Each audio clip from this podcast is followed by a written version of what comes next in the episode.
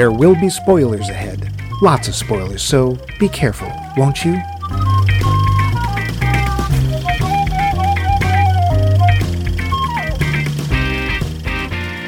You know, there's nothing I like better than to close the door, sit back, warm up the old turntable, and put on some songs by those four Liverpudlians Mark, Dave, Billy, and Bob. Yep, that's their names. Don't be fooled. You Wait, what? may have heard differently. Maybe you were hoodwinked into the idea that they were uh, John, Paul, George, and Ringo. But this week's movie finally puts the record straight. Or wait, wait, wait. Were they really Robin, Maurice, Barry, and Peter? I'm so confused. Well, there's no way out of this. It's my fault. I totally admit it.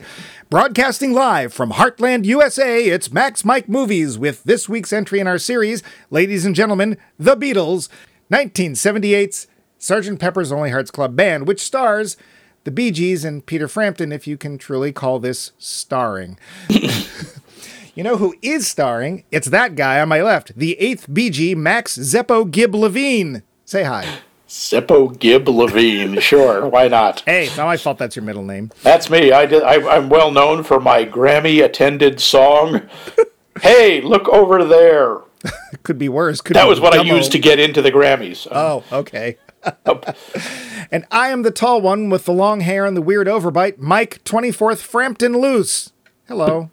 hey, it makes as much sense as this week's movie. Oops! Well, before I give anything else away, let's Oh, yeah. slide into this week's poll question instead. Ooh. question. Last week, we were desperate to know what is your Absolutely. favorite parody movie? What? Did you say desperate? Desperate. desperate. There was a huge passel of answers, so let's dive in. From Facebook, Dave started us off with, quote, I suppose Young Frankenstein comes to mind, I suppose. Ah. I have a soft, soft spot for Blazing Saddles because I saw it in the right age, but I can't say it held up very well, end quote. Huh. He would not be the last one to mention old Mel Brooks. Thanks, Dave. Christine Santos was next with, quote, Men in Tights or Galaxy Quest, end quote. Oh, there's Mel again. Thanks, Christine. Angelo Patsalas added another to the list of Brooks's films with Spaceballs. Thanks, Angelo. Steve Strickland veered off with, quote, date movie, end quote. You know, I never saw that. Oh that. Lord, really? One. Eh, he likes it. Okay. Thanks, Yeah. Steve. Made him laugh. That's cool. Sure. Val Coons, producer and writer of that brilliant podcast, Q Footsteps, which I have nothing at all to do with, posted Nothing quote, at all. What's up, Doc? Though I guess it's more of an homage than a mm. parody. After that, yeah. the Mel Brooks films previously mentioned, end quote. After a moment's reflection, she then added, quote, Oh geez, just to look at all the other answers, how could I forget Airplane and Naked Gun? Airplane will always be one of my very favorite movies, end quote. Abrahams Zucker and Zucker finally make the list. Thanks, Val. Tyler Stewart, in an amazingly brief form, added right after Val, quote, ditto, end quote. Oh, I missed that film. Did you see that one? I, I did. I, it really didn't get a lot of marketing, though. yeah, oh well. Didn't? Oh well. Uh, thanks, Tyler. Jessington Miller gives us, quote, Men in Tights, always. Wait, is that a sequel? Yep, that is. Men in Tights. Always. Men in Tights 2, always. I don't know, Thank- always tight. Eh, ooh. Package. Thanks, Jess. Matt Reisman tosses us a curveball, which we should have seen coming with, quote, Shaun of the Dead. I like genre Oh. parodies that are good stories on their own. Galaxy Quest is a close second, end quote. Eh, good call. Thanks, Matt. Nice. Tony Keller mentions one of my favorite movies, quote, Murder by Death, end quote. Oh, yeah. Yeah. Okay. That's a, that's a classic. It's disgusting. I'll tell you later. It's another one that doesn't necessarily age well in terms of appropriateness, but uh, I think it's still funny. Hey, one of the two Changs was actually Asian. Yeah, and it's Wang. Wang, right? Sorry. Yes, it was. So it was. Thanks, Tony. Adam Mark makes it easy. Quote: Everything Mel Brooks. End quote. Well, Okay. there you go. Thanks, Sure. Adam. Richard Tatum offered quote Student Bodies, awful but completely accurate oh. parody. End quote. It's another one I eh? hadn't heard of, but I will look up. I know the name. I've never seen it. Oh, thanks, Richard.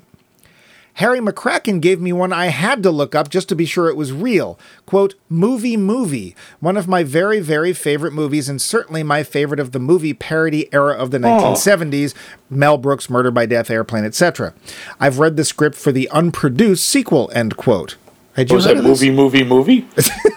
I only heard of movie, movie as a punchline. It was one of those you give the answer first and then do the question. The answer was movie, movie. The question, what do we do after din din? Oh, okay. Well, there you go. It's like sis boom ba. Yeah. Sis boom ba. Boom, bah. Thanks, Harry. Javi Carl said, quote, the naked gun and or airplane, end quote. Ah. Thanks, Javi. Abrahams, Zucker, and Zucker. Yep. Well, We love you, boys.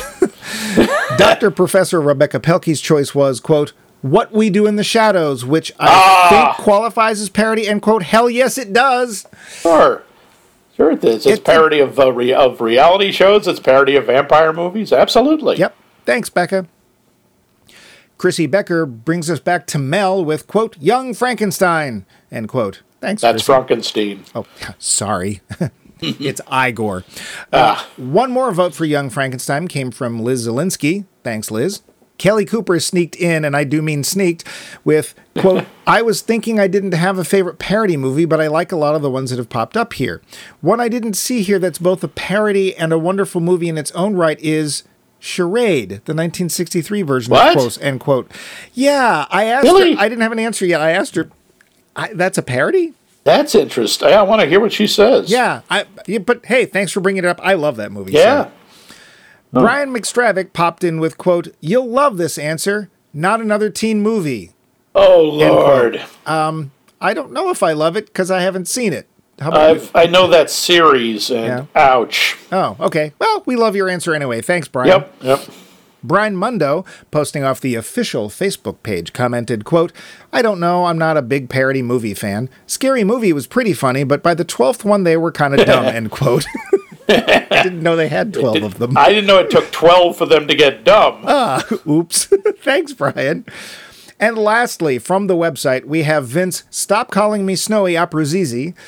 Quote, I think Young Frankenstein is one of the best as it's funny but also seriously done. The music, set, cinematography are near perfect, as is the cast. Same with High Anxiety, but is dumb as well, maybe because of it. Top Secret cracks me up every time. I'm not even sure it, which genre it's, well, parodying. World War II spy movies, uh, 50s musicals, end quote. I say all of the Both. above. Yeah, all of them. So thanks, Vince. Thanks, Vince. Vince. so Max, this was your baby. How do you burp Yep. it? That's uh that's slang. Well, of course, the obvious answer I got to go with a lot of the majority is Young Frankenstein. Yeah. But I got to say, I always thought Life of Brian was one of the great greatest parodies of religious movies. You mean like in search of historic Jesus? Yep, yep, yep. Of, or, of course, the TV version, I Dream of Jesus. Uh, uh no, no. Oh, no, yeah. I'm sure. Yep, yep. Yep, yep. With Larry Hagman as Jesus, I remember. Yes, and Jesus was kept in a small bottle and couldn't show his naval intelligence. Whatever. As he, as it says in the Bible, You're such a loon. it's in the Book of Lear, I think. Yeah, that's a Gnostic book, but we'll, we'll go there. Wow, that was deep. But yeah, wow. Yeah, what about you? What do you? What's your, what's your uh, top of your parody list? Ah, you know, I don't know. I mean, the Mel Brooks is such an easy choice, and that's not a bad. But there's a reason for it. There's a reason it's for easy.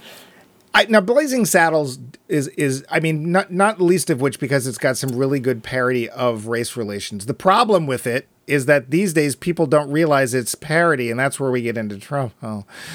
Um, I like Young Frankenstein better as a movie. yeah, um, it's probably yeah, it's probably better done. I- The re- after that.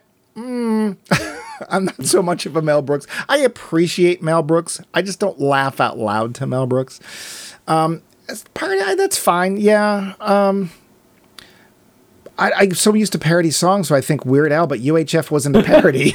Not re- well. it was not a documentary. Really. um, I'll go with UHF because why the hell not? I, Why not? Because Why it's our show, and if I can say that's parody, why not? I mean, there's parodies in it, so yeah. yep, But that's cool. as usual, We are really thankful for all your answers. Thank you so much. There's bumpy bucks in the mail for all of you. Well, Trust those us, they're in the Bumpy mail. Bucks presses will be running 24 7 till all your bucks are printed, and we Yep. haven't forgotten the Bumpy Hut catalog. We're just hoping uh, you have. But there is a new poll question for this week. Oh, goody. Do tell us what it is. We want to know what musician or band's music would you make a jukebox musical out of? Can it be done ooh. well? Is it a good thing? Let us know, won't you?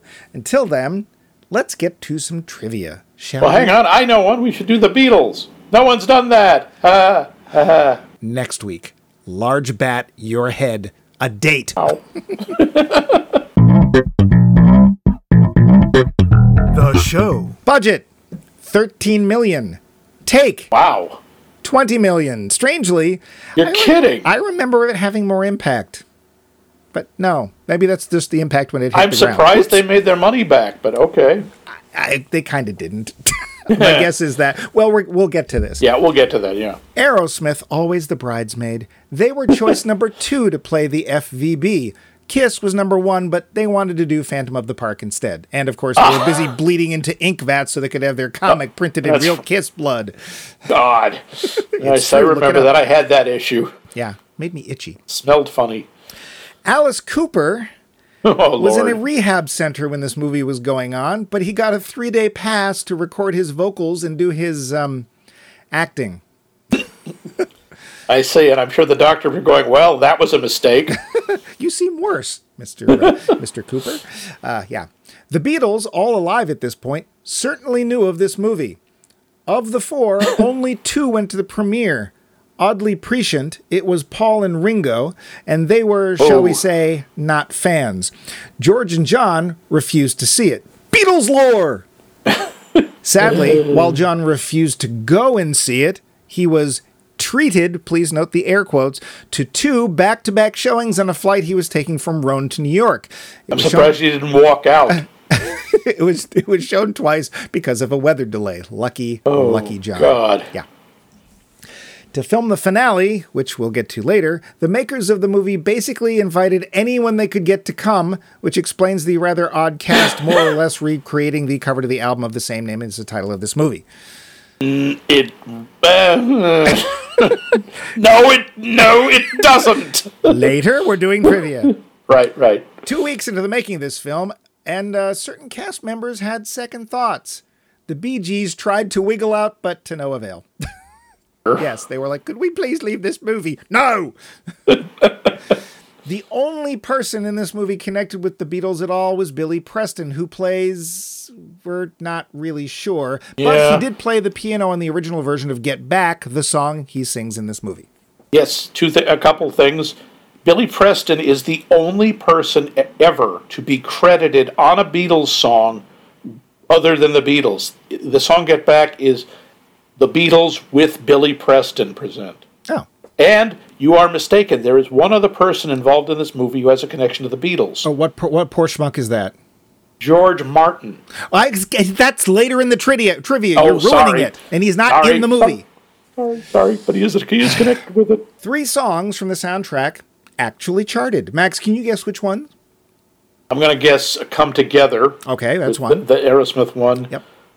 And I'm out. I can't, oh no, maybe Earth, Wind, and Fire's version of uh, um, Got to get you into my it? life. Got to get you in my life. That is the second one. The third one, I don't won't What be is- surprised if you miss. Uh, It can't be the Alice Cooper one. No, it can't. Uh, By any stretch of the imagination. and I, I doubt it's anything that George Burns did. No, Uh, no, uh, it- not Steve Martin. nope. Okay, I, I have no idea. It is Robin Gibb's version of "Oh Darlin'." Really? Yep. Okay. Those three charted. They don't even sing. He doesn't even sing the whole song. Oh, that that yeah. no. Okay. Okay. Now, that d- soundtrack did set a record. It was the first album to return platinum, meaning that over a million, in this What? case, four million, were returned to the recording Oh. company. so it's isn't that kind of like anti-platinum or is It's it, called return plutonium? platinum, which is it sounds good. Return platinum. It sounds good, but you don't want it. And have, you've already ruined this. But and who produced this album? None other than George Martin. That's who. Yes. And then he gave up music and wrote Game of Thrones. Uh, no, that's George. Yes, it's R- totally R- the same guy.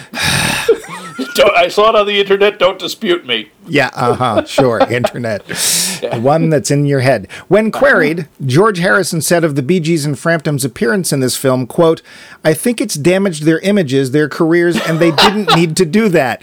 It's just like the Beatles trying to do the Rolling Stones. The Rolling Stones can do it better, end quote. Oh, that's actually very generous of him. It was a number of years later. Um, yeah, yeah, that's very kind of him to say that, you know, because the Beatles and the Rolling Stones, you could, they're comparable. yeah. The Beatles and Peter Frampton and the Bee Gees, We'll get to that. we will. Like many bands, the Bee Gees' music and performances was owned by somebody else. When they finally managed to get the rights back in their hands, they only left one album out. this I one. Can't imagine. Oh, you're kidding. Excuse me. Now I have a heart attack and die from the shock of that news. We want all our music back, except that one. there was another Beatles movie released the same year as this, I Want to Hold Your Hand, which we might get to Oh. later in this oh, series. Steve Martin, since we were talking about Steve Martin, Steve Martin's album Wild and Crazy Guy came out this year and charted a good deal higher than did this soundtrack. he made it to number two. Yeah. There you go, Steve. Yeah. At the ultimate showdown, I can't say this without laughing. At the ultimate showdown between Peter Frampton and Steven uh. Tyler, the original script called for Tyler's death to be an accident. When the director tried to change it so that Frampton overpowers and kills Tyler, Aerosmith. Aerosmith nearly walked off as Joe Perry declared, quote, there's no effing way that Steven is going to get directly offed by Frampton, end quote. Go, I'm Joe. sorry. Peter Frampton could not beat be, could not beat up Steven Tyler. Peter Frampton could not beat up Liv Tyler. Yeah. Okay. Uh, that's all the trivia, which I thought was plenty Wow. and somewhat humorous that I have. Do you know anything else? That, uh, Wow. no. No, uh, I think that's that's plenty. Right. So now it comes down to the plot. Part Okay. everyone's been waiting for. Oh yeah, this is this is crucial to the movie. Wow. Where to start? Well, it's more or less 1918, just after World War I, which was somehow won when Sgt. Pepper's Lonely Hearts Club Band marched through the middle of a battle playing music which is somehow enough to get the fighting to stop. Deemed heroes, they play their songs all through the decades till the 50s, where inexplicably they're being memorialized in an American city called Backlot. I mean, Heartland. Just as the dedication starts, the leader, Sergeant Pepper, dies of acute embarrassment. Oh, or age. We're not sure. The band's instruments are given to some kids who grow up to be the Bee Gees and Peter Frampton, or the new Sergeant Pepper's, yada, yada, yada, yada. They get heard by the evil Donald Pleasence, who I totally did not recognize in I didn't film. either for half the movie. They get heard by the evil Donald Pleasence, who tempts them away from Heartland to come to dirty old Hollywood and become rich and famous. So they go. Meanwhile, mean Mr. Mustard moves to town in his dirty bus with Lurch from the Addams family and starts to buy up real estate so he can bring arcades to Heartland and ruin it. It's all the plot of the evil FVB, a faceless computer program or something, Something. that has Mustard steal the original band's instruments and distribute them to some people remarkably named after other Beatles songs. Meanwhile, Billy Shears, played by Peter Frampton, is being tempted away from his sweetheart, Strawberry Fields, by the vampy Lucy, leader of the Diamonds, who will indeed later on play on a rooftop which is as close to the sky as she can get. Things seem to be going down the tubes, and only George Burns can keep the very loose threads of this plot from utterly unraveling. Realizing that fame and glamour aren't all they're cracked up to be, the boys grab Mustard's bus and go about recapturing their instruments. They get most of the way, then Earth, Wind, and Fire show up to do a song and distract the audience from what little story actually remains. Mustard captures Strawberry, his bus, and the instruments and brings them all to FVB, the future villain band, which, in real life, is Aerosmith. they have a nefarious scheme to do something which involves brainwashing and money. No it's, one a, cares. it's a showdown between good and evil, or rather, Peter Frampton and Steven Tyler. the good guy, such as he is, wins, but Strawberry Fields is lost in the process. Deciding to end it all by jumping off the roof of a one story front porch, his sadness suddenly summons the spirit of Billy Preston, who isn't dead, to appear and put things back in their proper places and cha- change the bad guys all into clergy, which isn't a mixed message at all. Then, everyone who is anyone in Hollywood and Leif Garrett sing a reprise of the title song, and the credits roll. The end. The lowdown. Yeah, yeah, yeah. That's pretty much it, huh? That's pretty much it because it doesn't matter because none of the plot, none, this movie doesn't make sense. Initially, I don't think it's supposed to. It's sort of supposed to be a fairy tale. Uh-huh. Except when it really isn't. I mean, the tonal shifts in this movie will give you whiplash. I'm sorry, I didn't But- actually notice any tonal shifts. It starts goofy and it just stays there. But you have an attempted suicide. Oh yeah. You have the death of a major character who I would like to point out is then put in a glass Snow White coffin. Yeah, that wasn't weird. That wasn't weird at all. And you, you have. and I, I- I'll, I want to get back to this because this really gave me a, a new appreciation for our, our last movie, Across the Universe. You have all of these characters whose names are from Beatles songs, some of them rather obscurely. Like the Bee Gees are all the Hendersons Yeah. as in the Hendersons will dance and sing, etc. From Mr. Kite, Yeah. Billy. The others are more obvious, but You remember the the Hendersons? Mark, Dave, Billy, and Bob. yeah, My favorite was Dougie Shears. That was yeah, played by no one I'd ever heard of. I don't care. Yeah, yeah. Dougie sh- Shears. No. yes, and Strawberry Fields, played by uh, someone Farina. This was her only acting role. I looked this up. Wow. Was that, that deep a That's scar? it. huh? She's she's done. She sang and a few others. But what I really want to talk about, and what the performance we really have to discuss, and it's too often overlooked, is that of Carel Struycken. I was. My note was, "What's Carel Struycken doing here?" Uh, this was his. First of all, Carel Struycken plays the Brute. Yeah. He's Mean Mr. Mustard's henchman. yeah. And Carel Struycken, you're sitting there going, who the heck is Carel Struycken? I guarantee you know who he is. Yeah. He has been in everything. This was his first movie. Hmm. And he got the part. This was some trivia that I did want to bring in. He when he was walking down a street near Hollywood and Vine, and a woman stopped her car in the middle of the street, jumped out of it, left her car, and ran after him screaming, "We need you for a movie!" and it was this movie. Wow. I mean, He so he, known- I think his probably his best known roles are Mr. Homn from Star Trek: Next Yep. Generation. He was also Lurch But in the Lurch- Raul Julia, Anjelica Huston, Addams Family, Yeah. and I, the I, the most iconic I think is the Giant in Twin Peaks. See, I never saw Twin Peaks, so for me, it's not. Yeah, um, yeah. He's this very tall man. That's that's his That's claim it. He's to. very tall.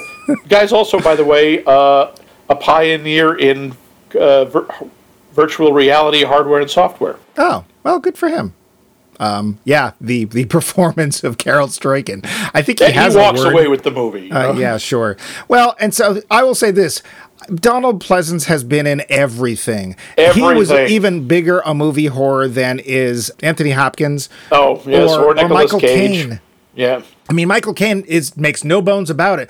I will say this: pretty much all of Michael Caine's performances are at least competent, and I don't think I've ever seen a bad one or anything approaching it. Donald he's- Pleasence, I'm just gonna say Pumaman and leave it right there. Um, Yeah, yeah, he yeah. literally will be in any. If it was a fifty dollar movie, he would do it, and I did not recognize him at all. No, I mean, and part of it is the terrible hairpiece, which they point out is a hairpiece. A- Yes. A couple of times in the movie, he's moving it around, but he's you don't recognize him because No. he's playing a sleazy record producer, BD something or other. Yeah. Oh, B- yeah. But he has this for energy- Big deal. Yeah, oh, sure it does. But he has Yeah. this energy that I've never seen in Donald Pleasence before. I'm actually going to give him a check mark because Yeah. I didn't recognize him. Now that I know it's him, I still don't see it was him. It's totally different than what he usually does. He's the only actual known actor in this film that I think is actually acting. He makes an. He, I think he's one of the only people in this movie, period, who makes an effort. yeah. He's the only one who puts anything into it and they actually they don't make him sing because he can't sing but he recites the lyrics of i want you Yeah. and he doesn't i gotta say he doesn't even rex harrison them the way steve martin does for maxwell silver hammer he just reads them Yeah. Well, we'll get to steve martin poor Yeah. steve Uh, anyway well, yeah, there's a lot of poor going on. One of the poors that I'm not going to give is Peter Frampton. oh, my first my first note was Peter Frampton was straight um, because he comes. yeah, I am sorry. I don't. I know this is offensive. I. I apologize. I have never seen anyone look so gay in a movie ever.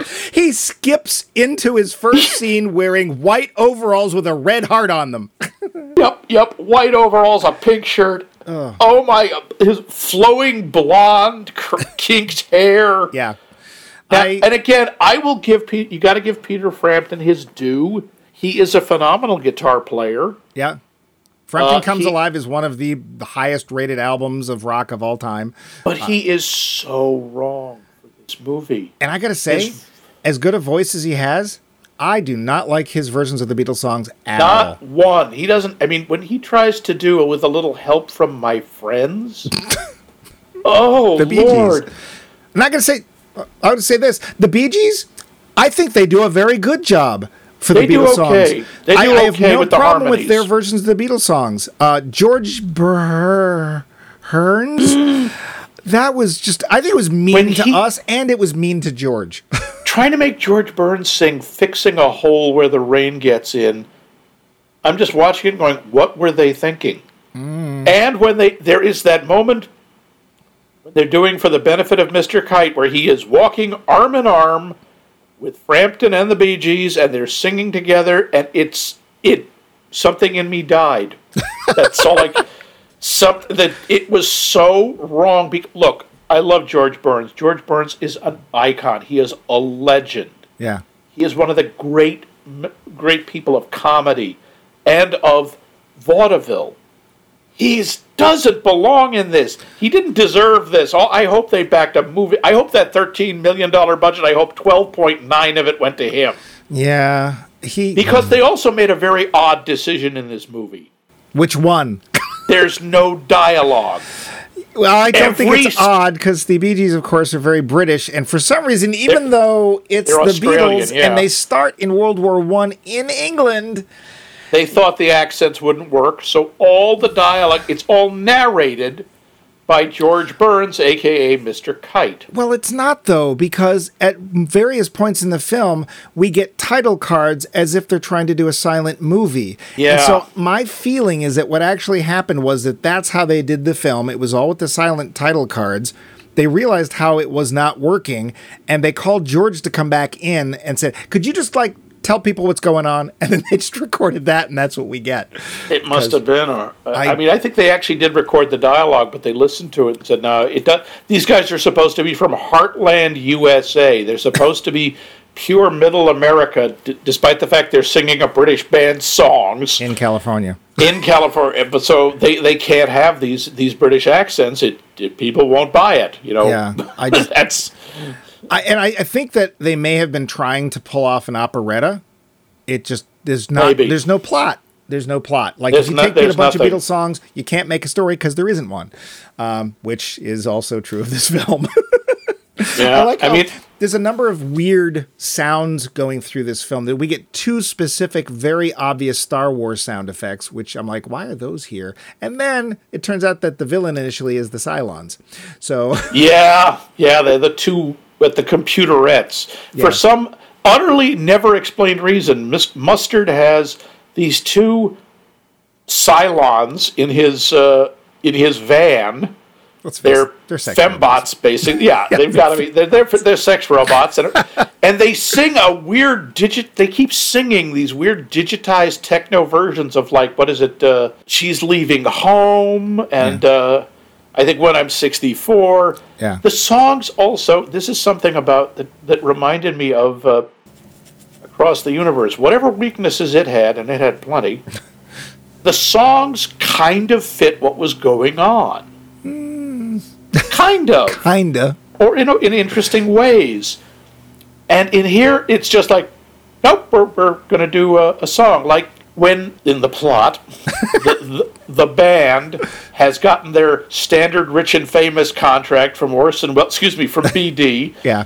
and they're about to leave via hot air balloon because that's how you travel. Yeah. With a heart on it.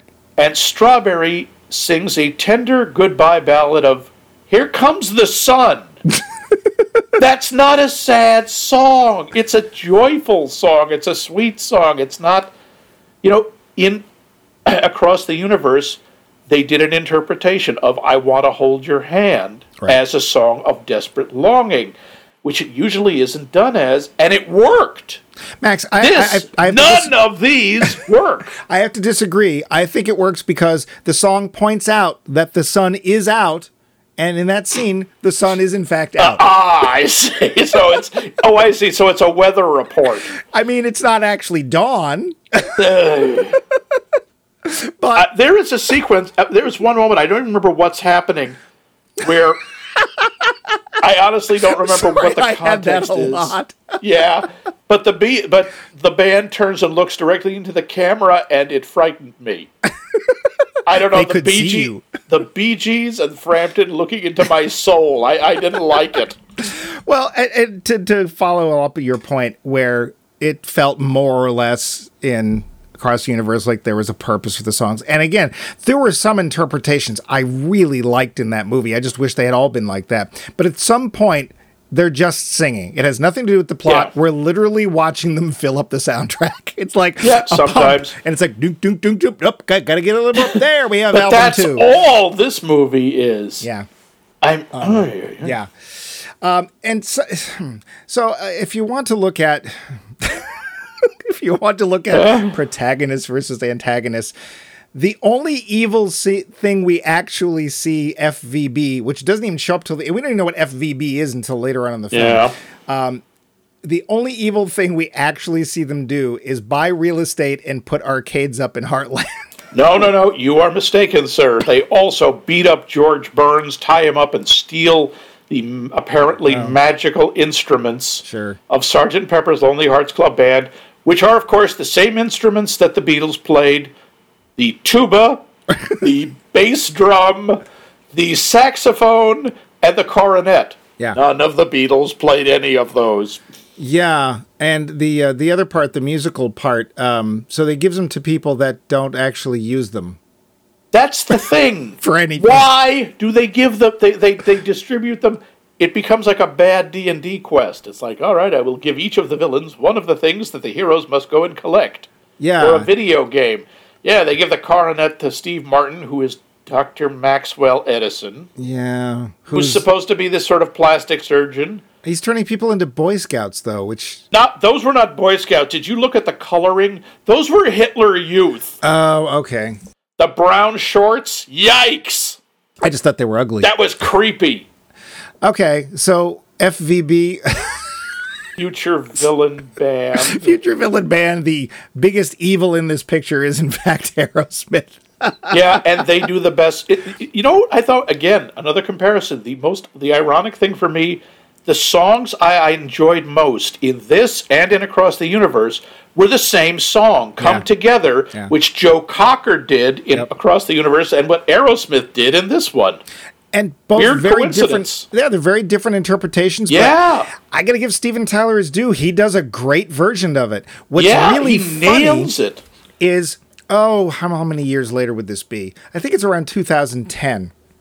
Steven Tyler and a, a few other rock biggies were at a New Year's Eve party, and they decide to sing "Come Together." And during the song, all of them, including Steven Tyler, are passing around the lyric sheet because Oh, they don't yeah. know the words. However, one of the members at that party who was singing the song did not need the lyric I know, sheet. I know. Max, do you know? Would you I tell our audience who that was? That was one of the great musicians of our time, Weird Al Yankovic. Yes, and you can find this video if you go look for it online. Yep, it's awesome. And it's I can't forget who's. I want to say that Alice Cooper is one of the people there. I can't remember, but it's all these people doing come together. They swap the, the sheet for verses, and then Weird Al he's just going all out. He does not need any lyric sheet. He just does it. Um, but yeah, so future villain band, the biggest evil known to man, and the best they could come up with was Boston's own Aerosmith. now, I, I admit Kiss would have been more theatrical looking. the problem is they would have showed everybody else up with all that You makeup and Aeros- stuff. Oh, that's true. The, the, the makeup and costumes they would have brought themselves Yeah. would have been better than anything in this movie. Yeah. Now, so so let's take a step back and at least Sure. put some perspective on this film. This is 1978. Yes.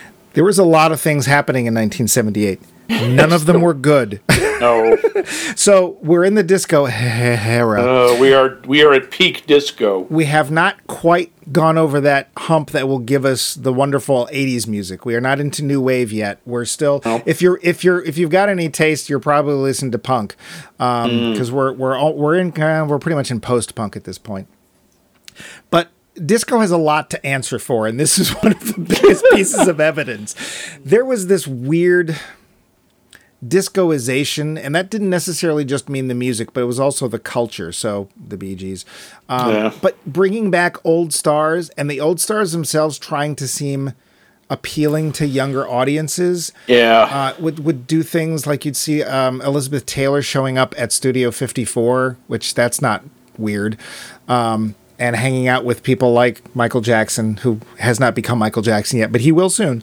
Um, and quite honestly, in entertainment had a different definition back then. Because quite honestly, this whole movie to me, especially at one point when they speed up the film, and the goofy music feels in the whole thing feels like one big Donnie and Mauricio skit. it kind of does. It Um, really does. It's just like the the weakest premise possible to hang together songs. and especially when the Bee Gees are getting into I'm sorry, the the the, the whatever, Hendersons? the Hendersons are getting into the balloon to go chase after FVB. I was like, is it the Bee Gees or is it the Hudson Brothers? I'm not sure. My, my thought was because they do actually they get in and there's like a Shazam moment where Yeah, there's they a flash of light and they're wearing these wild disco air, aerators costumes Yeah. and I thought oh god it's Kaptain Kool and the Kongs from the Sid and Marty Krofft hour One of the other things the '70s did, and I find you you hear this a lot in the music of the entire decade, is oldie timey was a thing again, and so you'd you'd hear Really? a lot of yeah, you'd hear a lot of um, songs that referenced the the roaring twen- not the roaring 20 sorry the 1890s like Oh. that that era. And so the crossing of those weird band uniforms and disco was a thing. Um, basically the taste of the entire decade is in question. And it's Yeah. on full display in this movie quite honestly. Um, i don't i never liked disco whatever. Some people like disco it's fine. And the bee gees let's not be overly cruel. They were exceedingly accomplished and talented singers. And one of the coolest things they were. I don't care for their music personally, but the thing is, They is they apparently started doing it just for fun. Like they were just copying people they saw on TV. They didn't have lessons or anything, and they were brothers. Um, yeah I believe that's I- where I think that is the where the name It's Brothers Gibb, isn't it? that's where the name comes from BG's Brothers Gibb yeah, there was also you know there was a fourth Gibb That's right. That was Andy Gibb who went solo with his legendary song, which I'm sure everyone remembers, I Want to Be Your Everything. All I know is that he, he died early. The sad thing about the Bee Gees, and that's kind of one of the things that makes me uncomfortable watching this movie, Yeah. is all everyone except Barry is dead. and they Uh, all I- died young. Is it Barry or Robin? I think it's Robin. No, Rob no, Robin died a few years ago. Okay. Barry is the only one left. I looked this up. Well, you know why. Why? He looks like Jeebus. Yeah, in this though, my God, Barry's hair is practically a separate character. Well, I mean that was the time, and to be fair, Yeah. the rest of the the Gibbs did not have as much luck with uh, hair. No, it's pretty obvious, especially with Maurice at this point. But Yeah. uh, yeah, yeah. Um, and then, for absolutely no reason at, at all, ladies and gentlemen, Earth, Wind, and Fire. Yeah, out of nowhere, they're doing a benefit concert for the benefit of Mr. Kite to save Heartland from Yeah. mean Mr. Mustard, who is foreclosing on everything for some reason. I'm literally, there's no reason. He just I- does. And they and they have Earth, Wind, and Fire to show up to do. I have to admit, one of my less favorite Beatles songs, "Got to Get You Into My Life," yeah. and it's interesting because it's a they funkify it. Well, you know what? I think that there is a purpose for them being there. Yeah. They're there to remind us what music actually sounds like. I, I think they're also there to remind us there that black people exist because Oh, yeah. until the final scene, this is a very white movie. Uh, they wear white. Uh, they Yeah. are white. Yeah, Uh, sometimes yeah, you can't look, tell come on. Frampton from his overalls. Peter Frampton and the Bee Gees are pretty much distilled whiteness. yeah, and then suddenly, so okay, the, Billy Preston, because Sergeant Pepper has died. They've made a commemorative we- weather vane of him. They've made a commemorative statue weather vane of Sergeant Pepper, a very known white British guy, and he's put up on top of City Hall or whatever.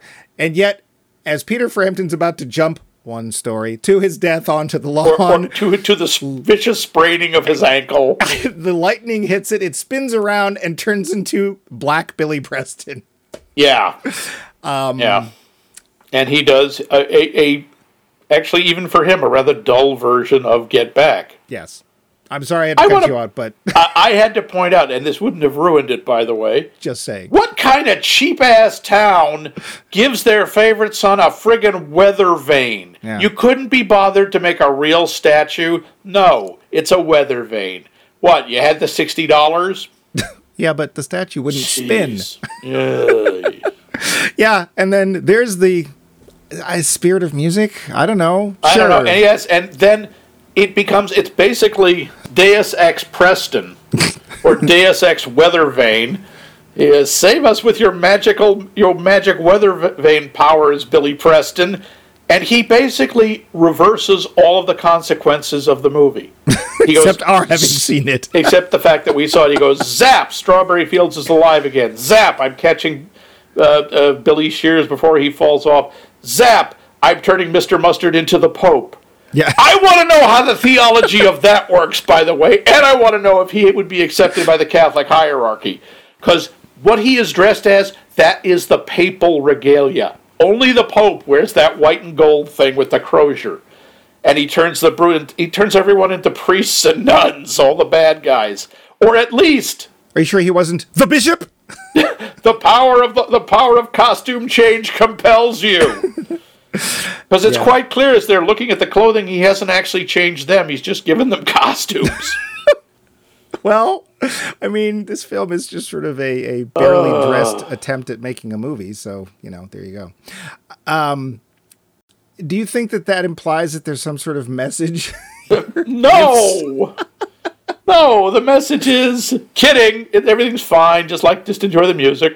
I thought it was try your hardest. If that doesn't work, uh, threaten to jump off the porch, and then Billy Preston will come and save you. Oh. um, I mean, I suppose the film is meant to just be, let's have a good time with some Beatles songs. yeah, I mean it's, it's- a ju- it's a jukebox movie. Yeah. The weird thing is, is it's not even ten years since the Beatles broke up. so I mean, it's sort of like I, I part of it feels like, oh, let's do a memorial to the Beatles, and the Beatles are standing off the Hi, side going, we're, we're right here. we haven't died. Not yet. We still have two years to go. Um, yeah. So I don't, I'm not exactly sure. Um, they have to do a lot of lip syncing in this film, and it is Oh, yeah. universally terrible. It is very it's very obvious, especially Steve Martin's bit. I'm sorry, I want to talk about that. I want to talk Okay. about the uh, the guest bits, him Sure. and Alice Cooper. Steve Martin looks like he has no idea why he's there. Hey, Now he's with us. again, he throw he tries. First of all, Steve Martin doesn't really sing, No. and he doesn't try to sing. He Rex Harrison's his way through it with. uh, He sort of sings the chorus. Steve Martin is not a singer. He can, however, sing when he has to. I don't know what they were doing. he can carry a tune. Yeah, I don't know why they insisted on that. And he's doing the full Steve Martin leaping about, body contortion, dancing, which doesn't match the song or the situation at all. But God love him, he is thr he is putting it all out there. Him and Donald Pleasence make the most effort in this movie. And I got to give the nod to Donald Pleasence. I mean, Yeah. quite honestly, Steve Martin, it's sort of like, and Jim Carrey is Anna Karenina. Yeah, he's in there for, and he's only there for a few seconds. He's in the, on for one song and then vanishes. Yeah, Donald Thankfully. Pleasence is you know per, is through, shows up throughout the movie, Yeah, and I just I still can't see him, but I, and I Alice Cooper does the creepiest version Well- of because. and I don't. So, do you did you remember what his actual um, character's background was? Yeah. Oh, you mean father son? His name was like something sunk, and he dropped the K and became a cult leader. No, yeah, but what he do you know what do you remember what his profession was before he became Oh, what was he, an insurance salesman? No, he was an evil crossing guard. Oh, that's right. He was an evil crossing guard. Yeah. I want a, I want a job as an evil crossing guard. Where do you apply for that? Now, to be fair, I don't know what the effects of him being in rehab had to do on his performance, if anything. Apparently, he wanted to sing, and they said, no, do this, whatever. But it's Alice Cooper. He could have been so cool and so it could have been so much fun. And just being Alice Cooper. the song, I still maintain the vocals he does because he does because the world is round. I mean, my God, he sounds like Frank Gorshin doing the Riddler. Yeah, either that or he's looking But- for his precious. Yeah, yeah. but when we see him, he's just a guy in a white T-shirt. yeah. It- you had Alice Cooper there, one of the most theatrical rockers of his time, and he was just a waste. Yeah. Didn't do anything with him. Just like you had Steve Martin, one of the hard, hottest comedy, comic, and musical talents of his time, and it's just sort of no, we're just, just mug a lot and bound around. Well, he had the last laugh because his album made it to number two. Yeah, yeah. and Wild and Crazy Guy, I'm not sure how well that aspect of Steve Martin holds up. Um, it was Eh. very much a product of its time, but Wild and Crazy Guy, he was gigantic. Oh, he was he, he was huge. He was, Um, mean, he was a a- massive hit. For a comedy album to make it number two on the Billboard charts, whew, That was unheard of. Yeah, nobody's George Carlin, I think, did that once, but that was a that's the kind of company he was in. And the last comedy album to make number one on the Billboard charts, I'm sure you know what this is. Well, if it's comedy music, I assume it's Weird Al. It is Weird Al's Mandatory Fun. Ah, okay. Um, Yeah, I hmm, uh there so yeah, who else do we have as guests in the guests? Um I think that's pretty much it for the I think we covered all the major ones. Yeah. I have a quick question for you because I was doing this. I I'd never seen this film, so I was not prepared for the weird ending part where it's Oh, boy. like. And here we have. So this is who I picked out without Yeah. looking at the credits, without looking anything up, and these are Yep. the kind of people they threw in with the Bee Gees and Yep. Peter Frampton. we we should explain. Wait, hmm? you should explain what the shot is. It's just It's- people. It just goes from Billy Preston doing, you know, magically zapping everything happy. He then just turns to an empty lot, goes zap, and there's a set of bleachers and about, I don't know, 50 people yeah. standing on there singing the reprise of Sergeant Pepper's Lonely Hearts Club Band. Yeah. And that, that group includes these are the ones again. These are just the ones I know. There's lots more. These are the ones that I actually visually is like. Is that Carol Channing, Yep, Wolfman Jack, he's there. Jose Feliciano, Jose Feliciano. Edgar Winter, Yeah, Leif Garrett, yeah. Dame Edna, Dame Edna, aka Barry Humphries. Leo Sayer, and possibly the strangest one in there that I could pick out visually, Helen Reddy. Helen Reddy's there. Shana Na is uh, there. The whole okay. band. Shannon makes sense to me at least. Connie Stevens. oh boy. Al Stewart is in there for some reason. Dr. John is in there. Honestly, look it up. The the list is enormous and it makes absolutely no sense. No. It's it's a who's who of who's not popular. I just figured it was whoever happened to be on the lot that Yeah. day. Yeah, Leif Garrett was my favorite. Uh, Oh, Rick Derringer is in there too. oh, okay. Yeah. It, yeah, uh, Carol Channing is the biggest head. like, what? Get black, get black. That's my best Carol Channing. Um, yeah, it makes as much sense as, as her being there. Um, it's yeah. Now um, I'm going to get in trouble for this, but uh, when it came out, my sister loved this movie. Sorry, Val, but it's true. You know it's true. and I remember maybe because she liked this movie, I remember it having way bigger of an impact, like it being everywhere and being a big thing and a cultural thing. And apparently it was everywhere and then it got returned. Yeah. um, do you remember this at all? I mean, well, we should. I do. I saw it when it came out. Okay. But we'll talk about that when we do the closing. get- yeah, at the big surprise ending. uh, I'm trying to think if I've got anything else in my notes. I don't. Th- oh, yeah. There's one. There's one little note I had in here. So when they get to um, to Hollywood to show how evil it is, and it's um, it's probably around noon. All I could Yeah. say was, "Wow, the hookers are out early," Yes. because they're like vamping in front of a diner, as, Oh, by the as way, what- hookers do at lunchtime. Before we wrap up, do, Yeah. do, do you have any idea who was the guy who was playing Mr. Mustard was?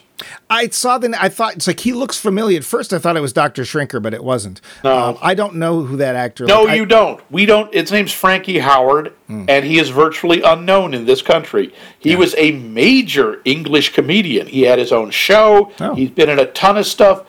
He never crossed. He never made any impact on this side of the ocean. and he still I don't hasn't. know. I don't know why they said, "Hey, let's get him." I don't know. Maybe one of the Bee Gees was a big fan, or Frampton was. Well, and that's still the weirdest part about this film because it's denying its own nature. Like the film shows us World War II, and it's obviously supposed to be Europe and Britain. World War One, World yes. War One. Yeah. World War One.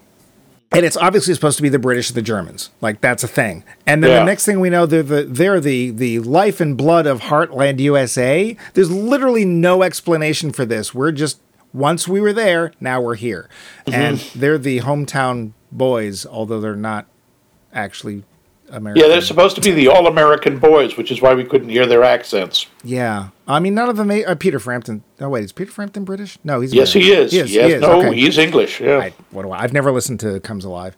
Um, so let's see who in this film is American. George Burns, who's the only one who talks. Yep. Yep. um, Billy Preston, or is he? uh, I think he. No, I think actually Billy Preston may be English. Um, I'm not positive. Carol Channing. Carol Channing. Yep. And all of Shana Na. They're all. Olive they're all Garrett, Americans. uh, yeah. So pretty much none of the main Yeah. characters are Yeah. actually American, but we're doing well. Strawberry is, but you know, character kind of goes a little far describing her. Anyway. Yeah, and she's a barely adequate singer. She's fine. She's Barely. literally there's I I don't remember her voice at all. It made no impression. Nope. So, but yeah, I'm I'm at the end of my notes. We Yeah. should get to the surprise. Yeah. Yeah. The Roundup. so Max, Yes. you why did you see this when it came out? Uh, It was it was pretty big. They were hyping it, and I love Beatles music, and especially at that point, you know, in 1978, when everyone else was tired of the Beatles, I was discovering them, and I I thought that oh wow, this is so cool. I rem- so, yeah. Uh, what was your? Do you remember your your reaction? Oh, Your- I do. and Why? Why did you do this? yeah, I remember just sitting there going, "How do you, how do you make Beatles music boring?" And I'm going, "That's how." yeah, Because that is my biggest thing with this movie, is they leech all of the the sentiment, the character, and the skill out of the songs, and they make them dull and bland. With the exception of Aerosmith and Earth, Wind, and Fire, yep. all the songs are so boring, and I didn't think that was possible. Hmm. In the '70s, anything is possible. Oh Lord! So- and the acting is so bad. Donald Pleasence, absolutely, he leaves it all all out on the field, but he's only if you add up his screen time, I think he's in for fifteen minutes, I think you're being generous. Prob- probably. But uh, okay, whatever whatever you want to say about the music musical skills of Peter Frampton and the Bee Gees, they can't act. no, I mean, not at all. The Beatles did a better job in Help. At least they looked like they were having. Okay, they looked like they were stoned, but at least they Well, they, were they were. kind of interesting. See our entire episode on Help. Now, have you seen the film since then? I don't think so. No. So you got to watch it for this. I I made you. Yes. So- that remind me to thank you with a large, heavy object. no, no, no, no. So Yeah. when you were a child, you were deeply disappointed. Your Yeah. little heart was broken. You Was. You threw away all your Bee Gees albums and uh, lit them on. which I never owned. yeah. Oh, and I threw now- away other people's BG albums. Went and broke into their houses. yep. And Stole their BGs up. Yep.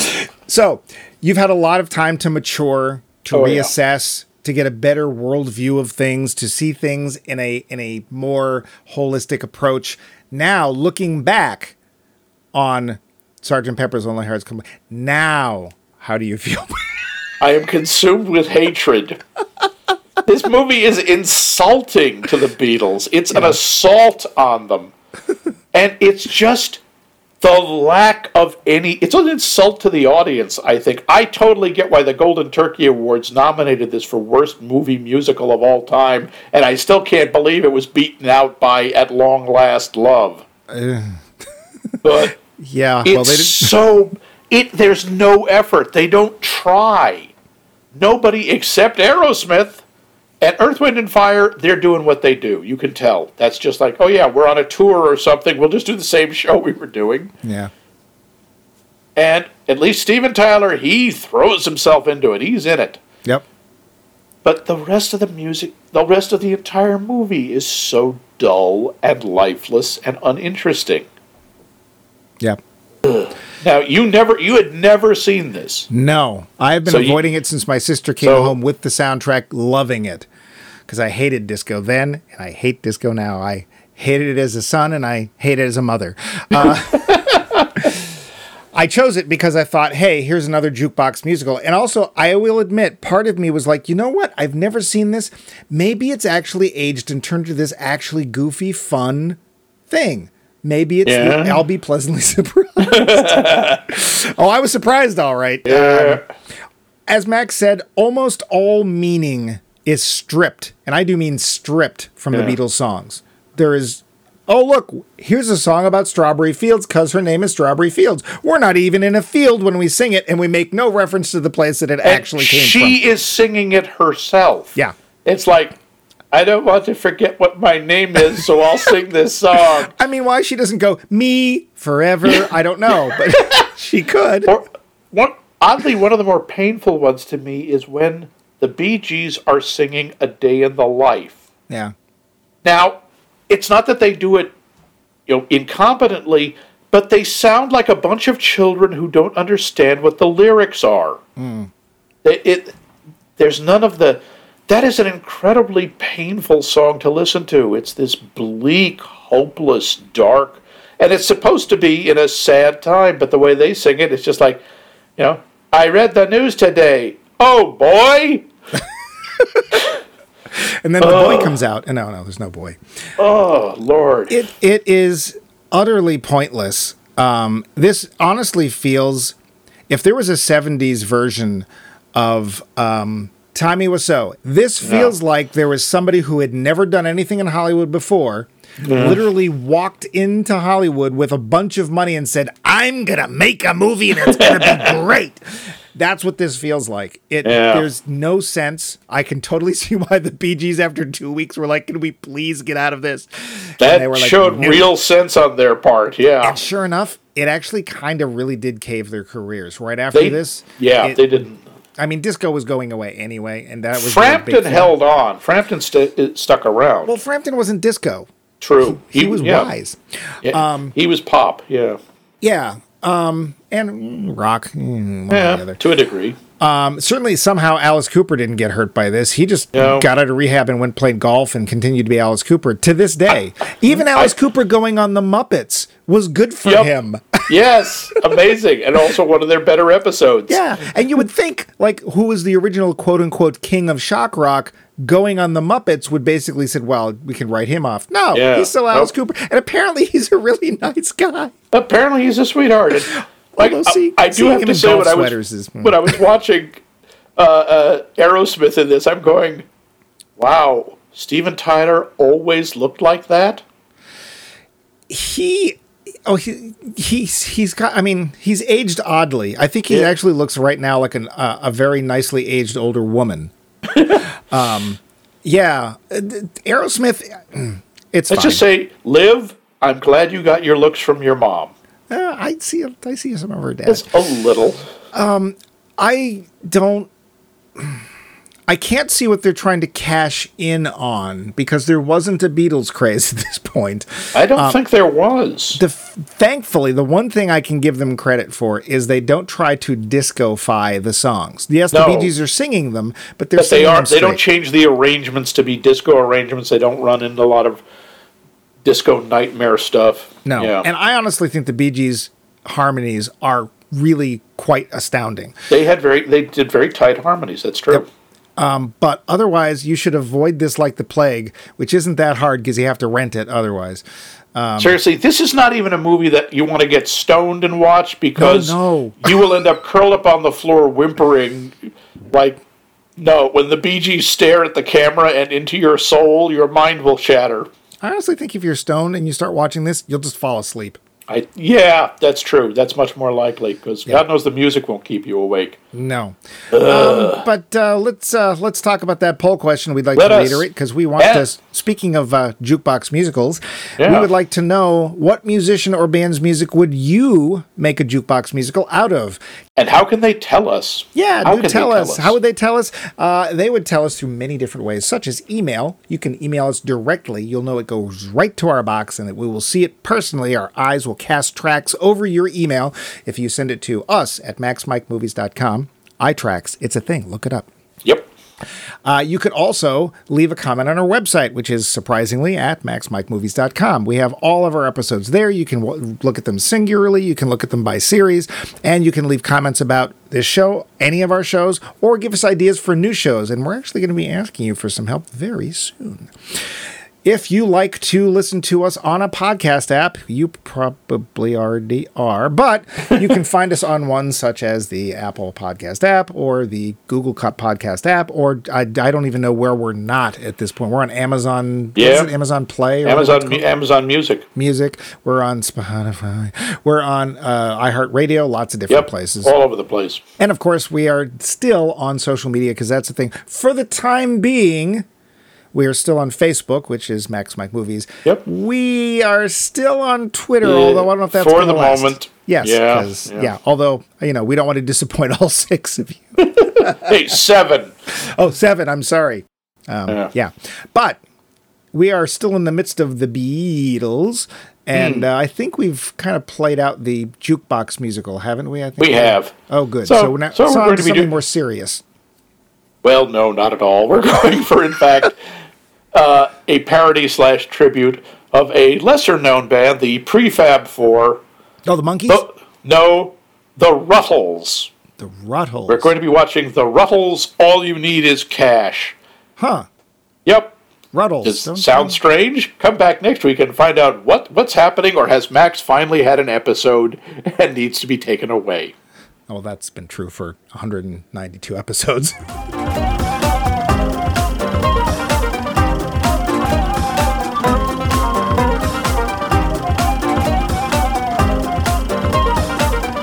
This has been a co production of The Voice of Max and The Movie Wrench.